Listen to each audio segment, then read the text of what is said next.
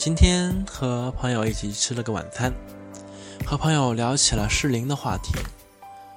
如果你到了适龄的时候，在别人眼中你该做一些事情的时候，你会去将就的做吗？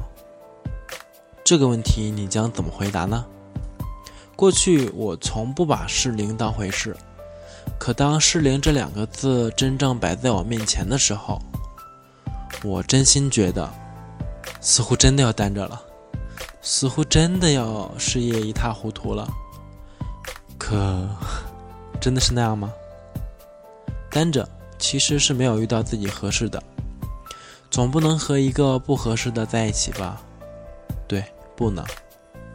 事业可能过于平稳，也许你觉得事业平稳不是好事，那大起大落的事业会让你心脏难以承受。顺其自然多好。三十而立，只是给你打气，并不是评判一个人的成功与否。立，指的是担当，对，就是拥有一颗担当的心。如果你连担当都做不到，那就不要谈什么三十而立了。现在我就来举两个例子，一个是适龄结婚，一个是适龄创业。小 A 到了适龄结婚的时候。结果仓促和一个女孩结婚，前面的时间平平如水，后面的日子依旧擦不出什么火花，最后还是离婚了。所以，适龄结婚完全就是被人下赌注，赌赢了可能会是一辈子，但赌赢了真的会幸福吗？赌输了可能又离婚了，难怪离婚率这么高。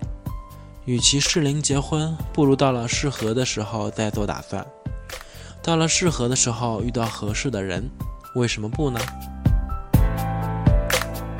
小 B 到了适龄创业的时候，结果仓促准备了一家餐饮店，前面的时间经营不善，后面的时间依旧状况连连，最后还是倒闭了，赔得一无所有。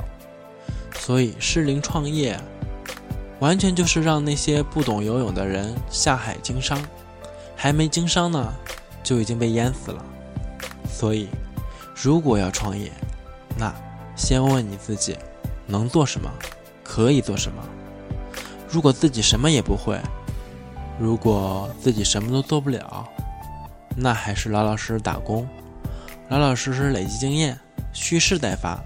不然，适龄创业就是一个大家给你挖好的坑，等你去跳。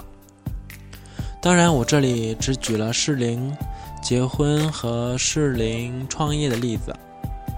嗯，适龄结婚和适龄创业，但其实只要大多数人在某个年龄都做了某件事，那就是到了这件事的适龄时刻。从众有时候是好，但是很多时候真的并不是像想象中的那样。啊，最后是凌晨了。现在是凌晨了，是适合睡觉的时候了。那么我去睡觉了，不然到了适合养生的年龄，我就真该头疼了。嗯，我的小伙伴们，晚安。